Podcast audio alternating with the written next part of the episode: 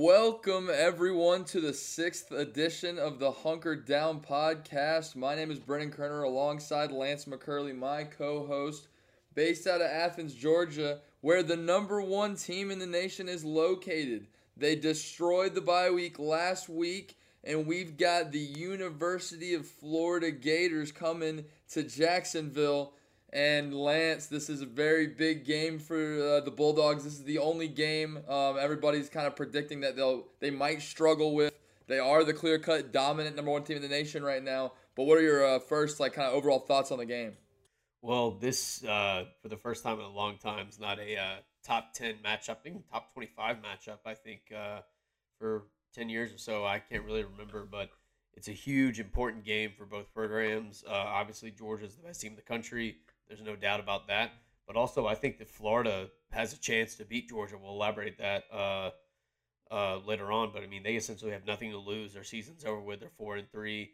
They're kind of uh, Florida fans are kind of uh, calling for um, either the defensive coordinator Todd Grantham's job or even Mullen's job.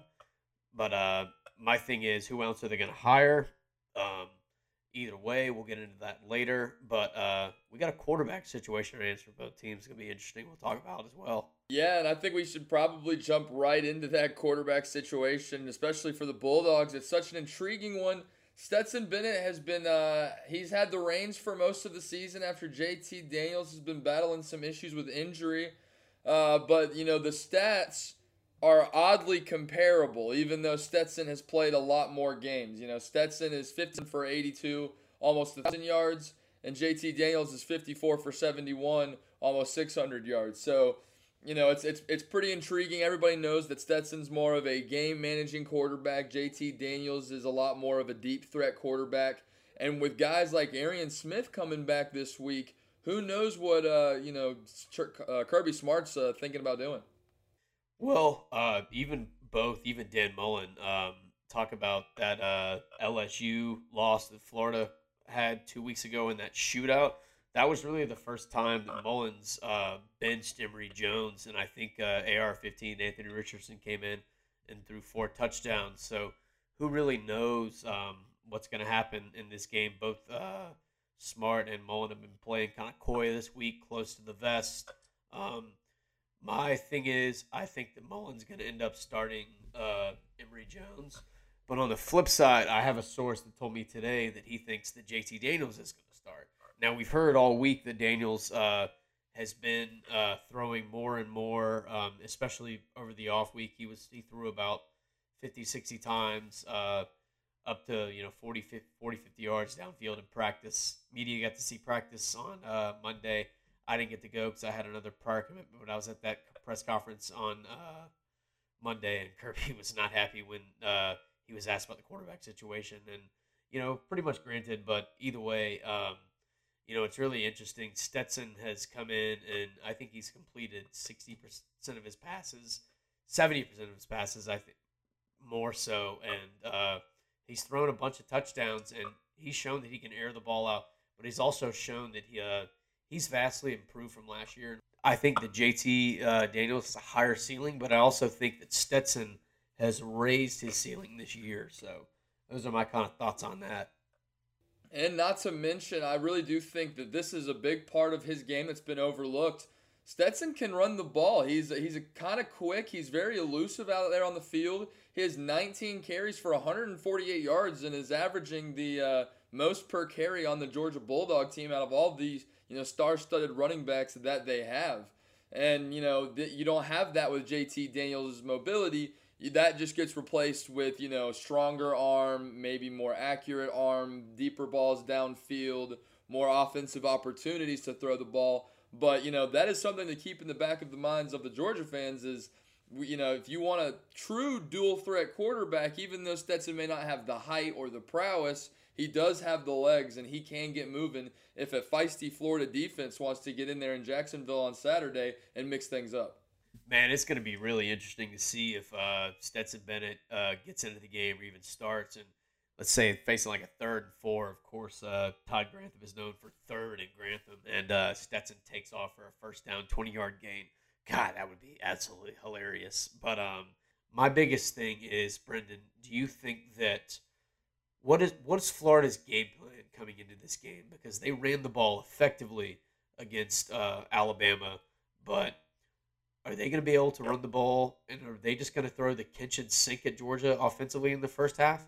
And then if that doesn't work, they're going to have to like pass more in the second half. That's my big question. Well, I think that they're going to fall into a big, deep hole early because they will not be able to establish the, the run game. If you look at their team all season, you can look at they don't have a rusher that has rushed for over 300 yards in seven games yet. Both of their quarterbacks have done that. The ones that they've played, and you know, you know, AR-15 may not even um, hadn't even played all the games, and he still has more yards in their their rush attack. I do not think that this is a team that can rely on the arms of either quarterback. I mean, Emory Jones has shown to be inconsistent, and I don't think AR-15 has been improved enough. Um, and we haven't seen him in enough, uh, you know, games. But I do think that their game plan offensively will all come from the line of scrimmage, which, and unfortunately for them, I think Georgia dominates both. Um, I definitely think Georgia's defensive line will dominate their offensive line a lot more than you know their defensive line will dominate ours. But I do think that defensively, you're going to see a lot of pressure on either quarterback because either you're exploiting JT Daniels for being out for, you know, 3 to 4 weeks or you're trying to, you know, break Stetson Bennett and try, try to remind him of, you know, the Gators won last year when he, you know, played a half and didn't play, you know, too terribly well and got hurt later in the third quarter. So, I don't know, it's an interesting game. I think so too. Well, hey, let's kind of flip the script. We did this against Auburn. Let's give our uh, top five Georgia Florida games. Um, I think the way that we drew it up uh, here, if you're listening, is uh, I've got three games and Brendan's got two. So I'll I'll go ahead and this is uh, five of the games. Not that we've attended. We're, we're pretty young. I'm 26. And Brendan, what are, what are you? 21, 22? 21, about to turn 22 in a month you're almost there. Well, you know, all of these games have been within our lifetime. I know there's plenty of Georgia Florida games uh, in what Georgia calls 126 years of this meeting. Florida calls 125. There's some, some discrepancies about a game early in the 1900s. It really, really doesn't matter. But I'll go ahead as number one. I was two years old, and uh, it was the only time that Georgia beat Florida in the 90s it was in 1997. Uh, Georgia was huge underdogs in that game, and uh, number 14 Georgia pulled off a 37 to 17 victory over the Gators. Um, that was, of course, the you know when Spurrier was there.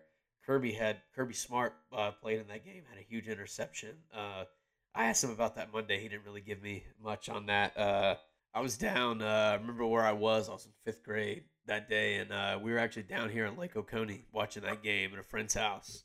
But I'll go ahead. I will say uh, 2004 uh, was the next time, and uh, and the time before uh, that 2007 game. I'm talking about when Georgia beat Florida. They beat them 97.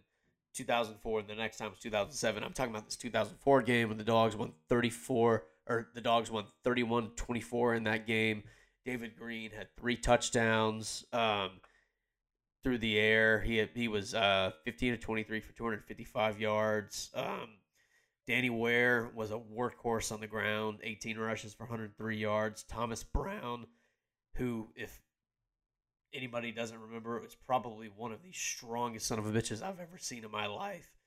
At least through videos, that guy could like, he was like 5'9", 180 pounds, but could squat like 600 he had 60 yards on the ground and a touchdown. Leonard Pope had uh, three tu- or three catches for 90 yards and two touchdowns, and uh, Fred Gibson had a touchdown. One of my favorite Bulldogs of all time uh, had a touchdown catch in that game, and that was a uh, that was again the last time that Georgia uh, beat Florida since uh, my last pick, which was 97.